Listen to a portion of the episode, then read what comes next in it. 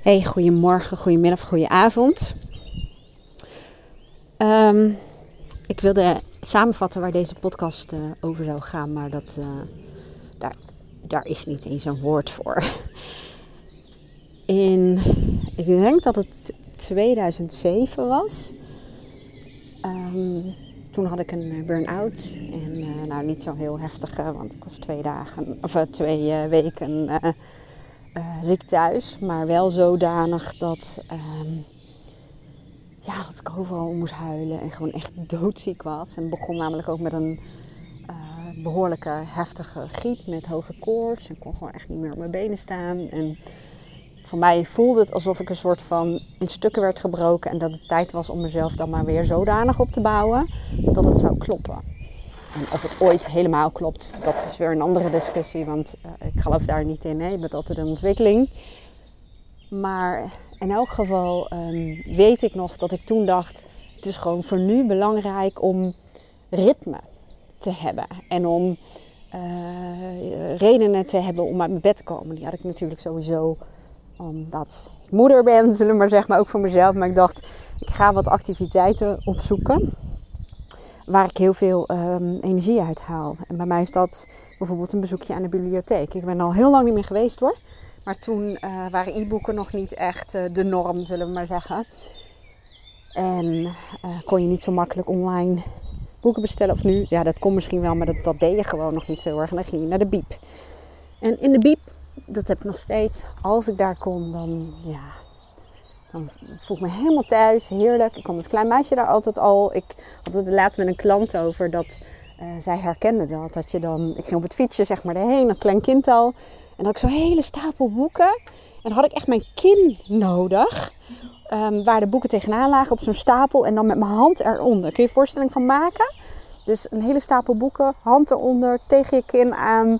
En dat ging ook wel eens mis. Dan kwam ik bij mijn fiets en dan maakte ik een beweging en dan schoten al die boeken op de grond. En dan moest je kijken of de katten niet um, kapot waren. En dat ging dan, uh, ja, ik weet het niet waar het in ging, fietstas of zo. Uh, nee, volgens mij ging dat bij mij onder de snelbindertjes. Wat waarschijnlijk ook niet altijd heel goed ging. Ik weet, ik weet even niet hoe ik ze vervoerde, maar ik weet dat soort momenten dat die boeken tussen mijn kin en mijn hand uitklapten, dat dat nog wel eens voorkwam.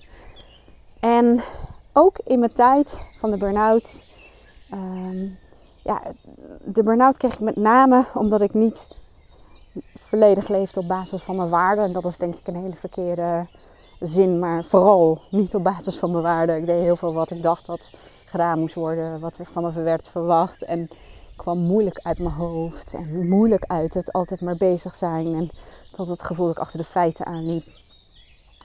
En uh, ja, twee banen in één en um, ja, financieel moest ik alles alleen doen. Um, en uh, tenminste, de hele lange tijd had ik dat gedaan. Want het was ook de tijd dat ik een relatie kreeg. Maar dan nog, ja, het was gewoon veel. En uh, dat was zeg maar het breekpunt. En op een gegeven moment las, zag ik een boek liggen. Het geluk in jezelf van Deepak Chopra. Nou, volgens mij heet hij Chopra, maar whatever. Je weet vast wel wat ik bedoel, wie ik bedoel. En dat boek, dat sprak me zo ongelooflijk aan. En omdat ik zo moe was en uh, zo uitgeput, dan val je vaak terug op je gevoel. Hè? En mijn hoofd die, die wilde zich er dolgraag mee bemoeien, maar ik had simpelweg gewoon de energie niet meer. En dan sta je heel vaak ook wat meer open. Is niet helemaal waar wat ik nu zeg, want het kan net zo goed als je gewoon hartstikke fit bent. Um, juist dan. Maar uh, voor mijn gevoel van, ik liet me wat meer door mijn gevoel leiden. Dus ik zag dat boek en ik dacht, die moet ik lezen. En dat boek heeft alles, maar dan ook alles, maar dan ook alles in mijn hele leven ten goede veranderd. En waarom dat was? Ja, dat was vooral omdat ik ja, alle problemen die ik tegenkwam in mijn leven of uitdagingen, die probeerde ik op te lossen met het hoofd. En ik probeerde dingen te voorzien, te calculeren. Ik wilde heel graag van tevoren de uitkomst weten. Ik was altijd aan het calculeren, scenario's en bedenken. Ik, ja, dat was toch een soort van vorm van controle. En als ik het niet kon zien, dan bleef ik maar nadenken over verschillende mogelijke scenario's en noem het allemaal op. Maar het is natuurlijk best wel heel intensief. En er is gewoon geen zekerheid en er is geen zekere uitkomst. Dus daar kun je heel erg druk mee bezig zijn. En het boek hielp mij om te vertrouwen. En dat boek, dat was voor mij een brug van het denken, de feiten, de ratio naar ehm, vertrouwen op je gevoel, maar dan meer op een soort van wetenschappelijke basis. Want Deepak vertelt in het boek, of ik zeg nu verteld, want ik ben nu het luisterboek weer opnieuw na zoveel jaren uh, aan het lezen, maar dan via luisteren, zullen we maar zeggen, als je nog begrijpt wat ik bedoel. En wat wil ik nou zeggen? Ik zal zo meteen ook vertellen waarom ik moe ben. vertel ik je zo meteen. Maar in elk geval, um, het leerde mij op basis van natuurwetten, cycli, uh, incubatietijd, uh, ja, seizoenen, het feit dat wij onderdeel zijn van de natuur.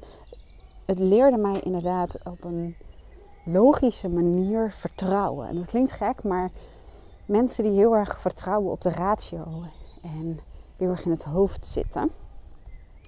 Soms is het moeilijk, soms lukt het wel hoor. Ik krijg het in mijn praktijk nog wel eens voor elkaar. Ja, ik niet, maar degene die ik daarin faciliteer. Om naar het voelen te gaan. Want de mensen die ik coach, die hebben, in, uh, ja, die hebben gemeen, bijna allemaal, dat ze ongelooflijk sterk zijn als het gaat om het hoofd.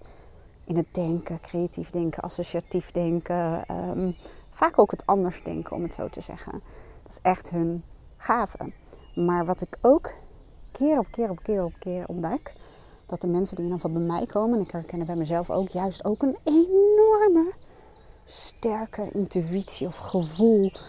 Hè? Ze hebben het vaak over je hart, je brein en je buik. Hè? En die termen haal ik nog wel eens door elkaar, met name het hart en je buikgevoel. Hè? Het voelt allebei, maar het is wel wat anders. Maar daar blijf ik even van weg, want daar ben ik geen expert in. En ik vind het sowieso soms moeilijk om een onderscheid te voelen tussen hè, wat ze um, plaatsen in je buik en wat ze plaatsen in je hart, zullen we maar even zeggen. Voor mij is het hart ook hetgeen waar je connectie mee maakt. Een buik is voor mij trust your gut, zegt een van mijn klanten heel vaak. Ja, dat is misschien toch letterlijk dat onderbuikgevoel, intuïtie, het innerlijk weten. Nou, anyway, um, waar was ik gebleven? Oh ja, ik leerde door Deepak. In de manier waarop hij naar de wereld kijkt en deze beschrijft. Uh, ja, dat je met je hoofd ook je niet overal mee kan bemoeien. Dat er ook een samenwerking is. Dat wij niet voor niets dat gevoel en ons instinct en onze intuïtie hebben gekregen. En dat het helemaal niet natuurlijk is om alles van tevoren helemaal te weten. Dat dat niet kan. Dat dat niet. Dan verstoor je eigenlijk de, hoe noemen ze dat? Homeostase? In geval harmonie of whatever, hoe wil je het noemen. En um, dat je sommige dingen ook niet kunt forceren. Je kunt niet een boom sneller laten groeien door er hard aan te trekken. Ik weet, het is een beetje een cliché voorbeeld, maar dat is het natuurlijk wel. En dat wil ons brein vaak. Hè? Het brein waar, um, wat we ook vaak associëren met het ego. Hè? Met al die verschillende kanten en vaak heel erg gebaseerd op angst. Uh, maar we kunnen niet alles uitpuzzelen. Dat kan, kan gewoon niet. We zullen ook iets met vertrouwen moeten doen. En ik heb het al eerder in een podcast gezegd: vertrouwen is geloven in iets wat je nog niet kan zien. Heb ik niet zelf bedacht. Komt uit het boek The Science of Getting Rich. Ik weet al niet eens meer wat de aanleiding was van deze podcast, maar dat maakt ook niet uit. Ik zal je sowieso. Ik wil zeggen, ik kan het boek wel aanbevelen, maar ik geloof ook dat uh, een boek nooit hetzelfde effect voor iemand kan hebben, omdat het moment bepalend is, omdat um, ja, je bewustzijnsniveau, dat klinkt een beetje alsof er laag hoog is, maar hoe bewuster je gaat leven, ja, dan, dan, dan verandert ook alles in je leven. Dus ik kan het boek aanbevelen, maar voor hetzelfde geld doet het voor jou helemaal niets. Uh, ik geloof ook dat je zelf vaak wel weet wat je nodig hebt om um, ja, verder te komen. Om bewuster nog te worden. En om steeds meer je hart, je buik en je hoofd samen te laten werken. Ik denk dat is eigenlijk denk ik ook gewoon letterlijk en figuurlijk mijn core business. Dat ik mensen daarmee help. Omdat ik mezelf ermee geholpen heb. En omdat ik dat nog steeds doe. En daar steeds um, beter in wordt. En dan als je hoofd, je hart en je buik gaan samenwerken. Ja, dat is echt geweldig. Dat maakt echt je leven anders. En dat merk ik nu. En daarom zal ik je meteen even toelichten waarom ik nu zo moe ben. as we speak wordt mijn vader opgehaald uit de operatiezaal in Rotterdam. Dit is in twee jaar tijd gewoon de vijfde keer dat ik mijn vader aan de telefoon heb een dag ervoor. En dat we ja, eigenlijk ook een soort van afscheid nemen. Omdat ehm, de afgelopen vier keer het niet is gegaan zoals het moest gaan, zullen we maar zeggen. En ik heb heel goed contact met mijn vader. Mijn vader was ook altijd heel erg van de feiten, maar ja, ook een zekere gevoeligheid om het zo te zeggen. En dan hebben we het er met elkaar over. En de afgelopen vier keren, er is één moment geweest. En ja, ik zal het niet kunnen verklaren. En het kan ongelooflijk toeval zijn. Maar we spraken elkaar en we hadden allebei een bepaald gevoel wat we niet konden beschrijven. Ik zou het nu spanning noemen, om het maar een label te geven. En het voelde niet goed. En hij had dat zelf ook. En uh, hij had bij de operatie een inwendige bloeding, maar echt zodanig dat, uh, dat hij in shock is terechtgekomen. En ja, zijn bloeddruk uh, was weg en alles. Dus uh, ja, hoe zou je zoiets noemen? Ze hebben hem een bloedtransfusie gegeven en alles op alles gezet om hem weer boven water te krijgen en de boel van binnen een beetje te stutten. En op het moment um, dat dat gebeurde, ben ik bijna flauw gevallen. Ik heb me moeten vasthouden. Ik voelde me helemaal wegzakken. En um, het was echt heel vervelend, zullen we maar zeggen. En dat was het moment dat ik het ook wist of zo. En me ook weer op voelde komen. Dat was mijn beleving. Hè? Dus nogmaals, ik weet niet. Ik weet het niet. Dit is dus het niet weten. En um, ja, dit is het niet weten. En ik ben zo ver dat ik het ook niet meer hoef te weten. We hebben het er wel eens over. Um, en elke keer dat we elkaar voor die tijd spreken, dan tasten we ook af. En gisteren zei ik tegen Aaron, ik vandaag komt het woord neutraal in me op. En uh, ik zeg, ik weet het niet. En Lisa, mijn dochter, zei, ja, het is de afwezigheid van spanning. En uh, ik zei, ja. Toen sprak ik uh, vanmorgen mijn vader, toen ze naar het ziekenhuis liepen, zeg maar, vanaf de locatie waar ze sliepen. Hij zei, ik zou, ik, vind, ik vind het neutraal. Toen dacht ik, oké, dat is dan ook wel weer grappig. Ja, Deepak Chopra heeft het niet over toeval, maar over synchroniciteit. En ik hoop dat het woord uitspreekt, want ik heb het ook wel eens verkeerd uitgesproken. Maar um, ja, synchroniciteit moet maar eens googelen. is echt wat anders dan toeval. En ja, maar eerder, zeker naar de ervaringen die we al hebben gehad, hè, um, zou ik heel erg uh, in de angst zitten. En het feit dat ik nu zo moe ben en een triloog heb, ik weet niet of je dat kent, zo'n spiertje waarbij je oog trilt.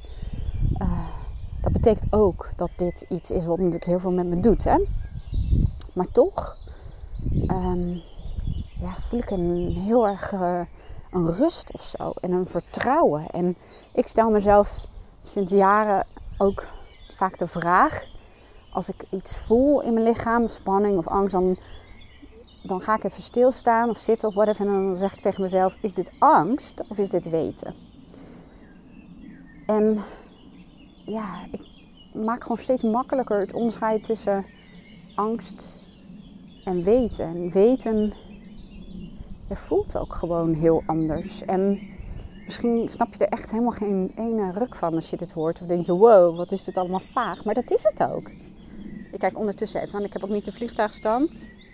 Oh, oké. Ik krijg een berichtje. Hij belde net, is wat misselijk. Oké, even kijken. Um, oké. Nou goed, in ieder geval. Hij leeft nog. Maar dat wist ik al, anders had deze podcast niet op gaan nemen. Maar ja, wat wil ik hier nou mee zeggen tegen jou? Um, ik weet ook dat veel van mijn podcastluisteraars um, veel dingen herkennen die ik ook herken. Of die ik vroeger in elk geval herkende. En die mijn klanten gemeen hebben met jullie. En veel... Ik merk ook, ik ben ook een beetje hoog in mijn ademhaling. Maar... En ondertussen is onze hond allemaal eh, vliegende insecten. Probeert hij uh, te bekijken. Nou ja, daar heb je helemaal niks aan, maar dat is gewoon grappig. Anyway, ik voel nu ook opluchting. En... Uh, ik weet ook even niet meer waar ik gebleven was. Maar in elk geval, wat wil ik daarmee zeggen? Dat het echt wel de moeite waard is om toch ehm, bezig te gaan met uh, manieren te vinden om meer te luisteren naar je gevoel. En of je dat nou je intuïtie of je hart noemt of whatever. Dat is iets, we labelen, ons bewuste brein wil ook dingen labelen en in hokjes zetten en ordenen. Um, dat is bij wijze van spreken ook het ego. Het ego wil betekenis geven aan alles. En op basis daarvan trekt het conclusies. En op basis daarvan, dan noemen ze logische gevolgtrekkingen, um, neem je de wereld waar als zijnde dat het zo is. Met alle gevolgen van die. Dit klinkt heel abstract, kom ik zo meteen nog wel eventjes op terug. Maar um, het is toch voor denkers, voor mensen die veel in het hoofd zitten, ongelooflijk de moeite waard om contact te krijgen met je gevoel en je, en je lichaam en het hier en nu en je omgeving. En dat maakt ook dat je steeds beter gaat leren luisteren naar, ik noem het dan toch vaak zelf, het innerlijk weten.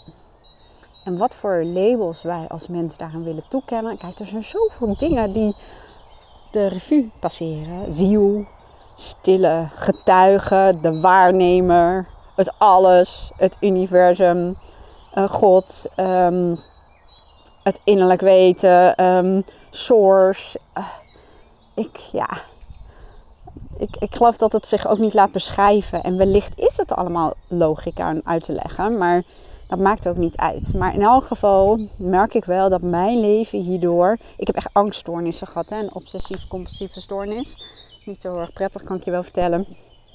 Het is wel grappig om te vertellen dat vroeger mijn zusje en ik, hè, vaak zie je dat bij kindjes die um, toch in een situatie uh, zitten, bijvoorbeeld met een alcoholverslaafde moeder, zoals dat bij ons was. Ik heb een hele goede band met haar hoor, echt een hele mooie, goede band. En ik ben mijn moeder heel veel dank, um, ja, dankbaar voor wie ze is en wat ze ons heeft meegegeven.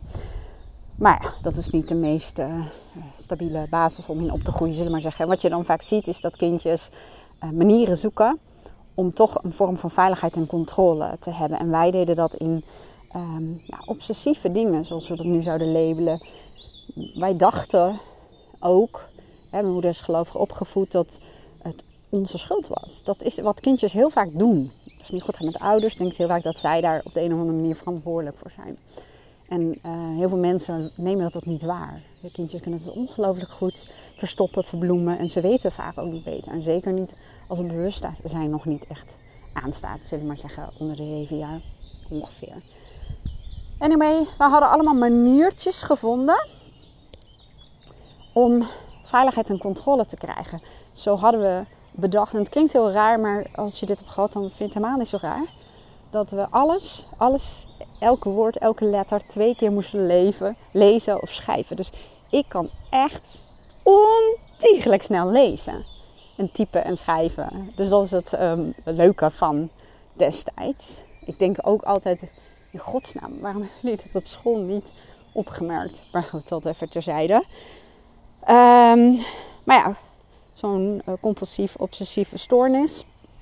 Angststoornissen, echt doodsangst. Um, dus ik ken het allemaal. En door alle ja, boeken die ik heb gelezen en trainingen die ik heb gedaan, maar ook coaching en bewustzijn en dingen opschrijven. En gewoon bezig zijn met bewustzijn.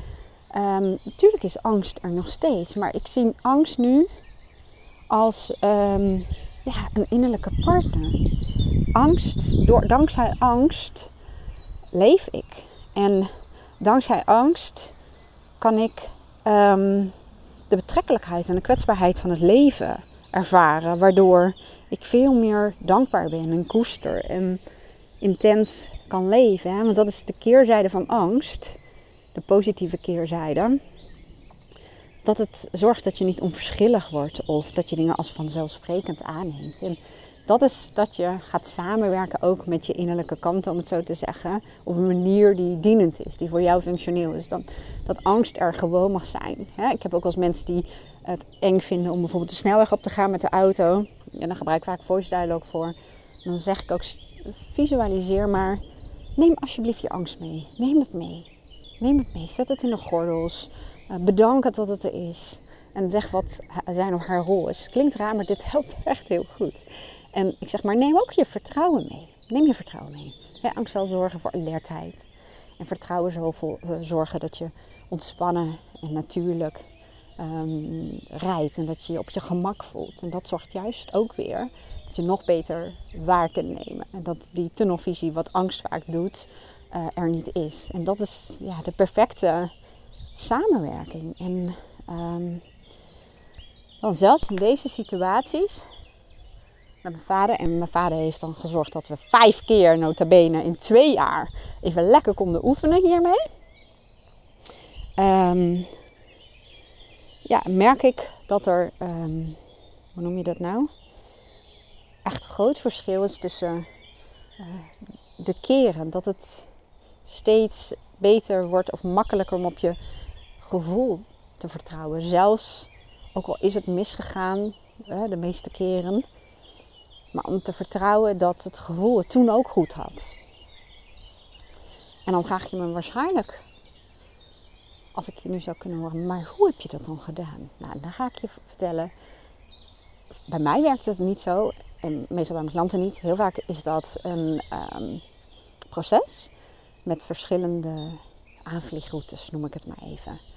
Uh, en als ik kijk naar mezelf, het bewustzijn is überhaupt sowieso per definitie de sleutel. Dat is iets wat ik natuurlijk uh, in mijn praktijk veel doe. Maar juist ook heel veel klanten die raad ik ook aan om te kijken wat zou je nog meer kunnen doen, ervaren of wat dan ook om ehm, daar steeds verder in te komen. De ene keer kan het lichaamswerk zijn en dat is iets wat ik dus niet aanbied, maar dat kan enorm goed werken. Uh, haptonomie, zeurtherapie of wat dan ook, maar over iets wat voor jou goed werkt. Voor de ene is dat heel veel wandelen in de natuur zijn en stil zijn.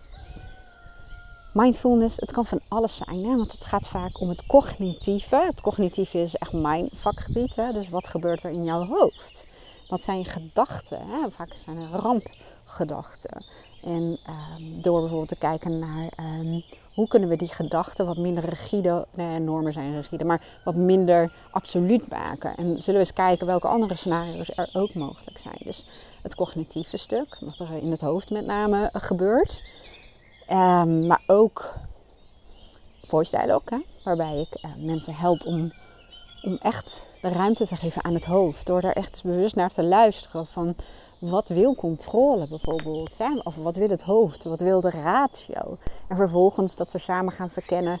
Oké, maar je hebt ook nog gevoel. En gevoel, je hoeft niet meteen naar gevoel, maar humor is bijvoorbeeld ook gevoel.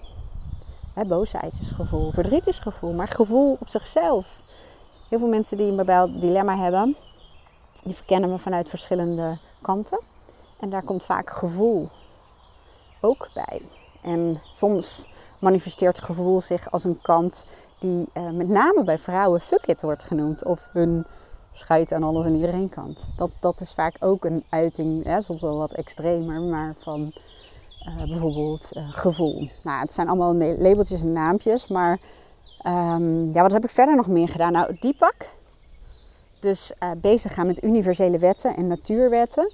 Uh, begrijpen hoe de natuur werkt. Ik hou, mensen die in het hoofd zitten houden vaak van begrijpen. Dingen kunnen snappen, dingen kunnen plaatsen in een bepaalde context. Logica. Maar er is een logica van het hoofd en er is een logica van het hart en er is een logica van het gevoel, om het zo te zeggen. En nogmaals, die labels buik wel op, dat weet ik allemaal niet, maar uh, hoe je dat bij jou noemt.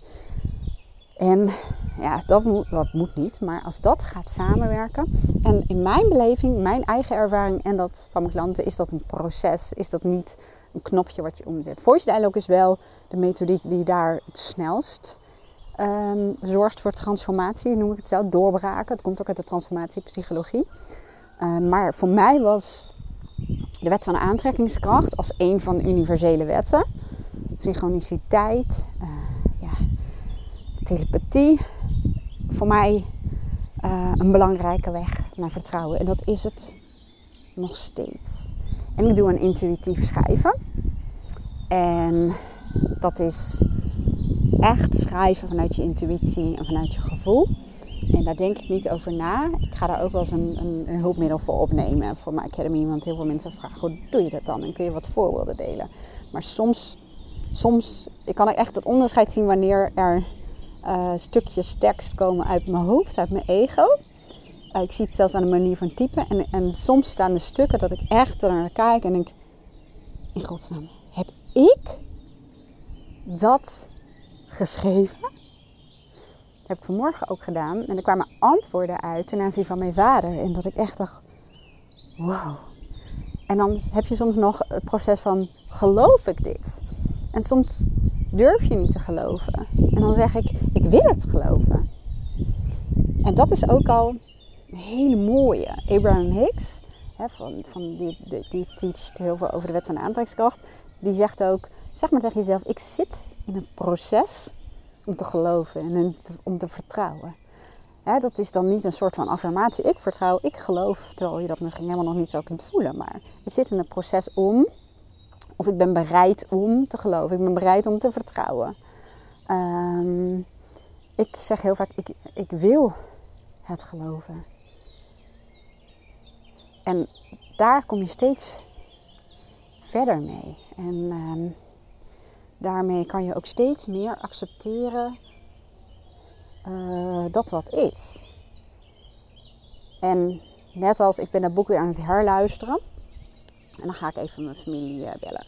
Maar um, ook je ideeën uh, ja, moet ik het zeggen, verruimen kan ook heel erg helpen. Bijvoorbeeld, ik ben, ik ben, dat is al een, een identificatie, merk ik, maar goed, dat even terzijde. Maar ik heb de neiging om me best wel door mijn agenda te laten leiden. En uh, dat een blik op mijn agenda mijn, mij opluchting en ruimte kan laten voelen. Of strakheid en uh, veel en uh, tekort. Dus ja, en, en uh, ik ben ook bezig om te kijken, wat is tijd? Bestaat tijd? Tijd is gewoon een idee, iets wat wij hebben bedacht. En um, hoe wij betekenis geven aan dingen. En op basis waar wij de wereld um, mee vormgeven, om het zo te zeggen. Maar door, het klinkt allemaal heel filosof, filosofisch, hè, maar ik hou ervan. Door te gaan kijken, ja, wat is tijd? En wat als je bijvoorbeeld een ander woord daarvoor in de plaats zet? Om gewoon je ideeën over tijd en wat het dus met je doet en welke gedachten je erover hebt. En daarmee ook wat voor gevoelens en emoties je hebt om, om daar een ander woord voor te bedenken. Ik denk, als ik tijd nou probeer de komende tijd eens te vervangen door bijvoorbeeld het woord ruimte. Hè, wat gebeurt er dan als het ware in mijn hoofd? Qua gedachten en welke gevoelens ervaar ik? En ik merkte daar al een verschil in. En ik merk dat ook vandaag. Want um, ik, ik heb een aantal taken in mijn agenda die ik graag wil doen. Ik had ook ruimte overgelaten, want ik wist natuurlijk niet hoe het verder ging met mijn vader, om dat gewoon te laten zijn. Ik heb ongelooflijk veel WhatsAppjes en mailtjes.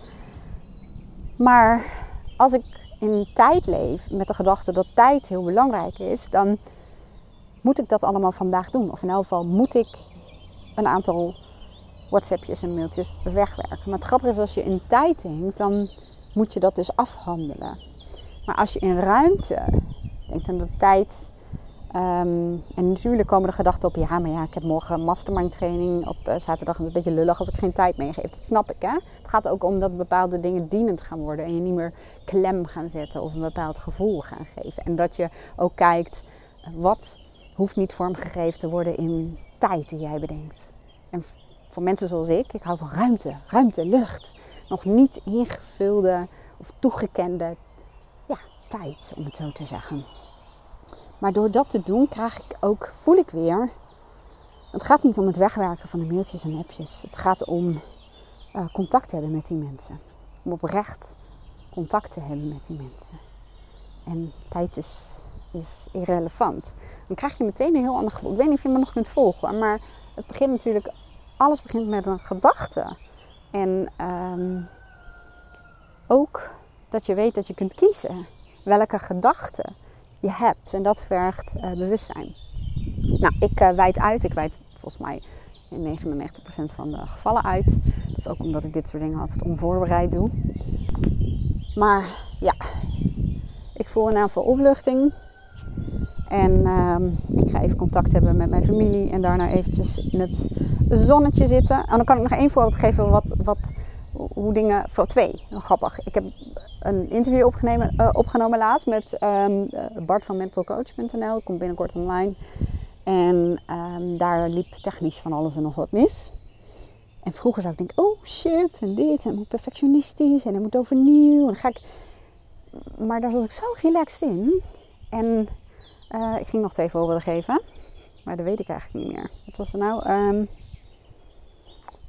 maar ik weet het niet meer. Maakt ook niet uit. Iets over vandaag. Oh ja, gisteren.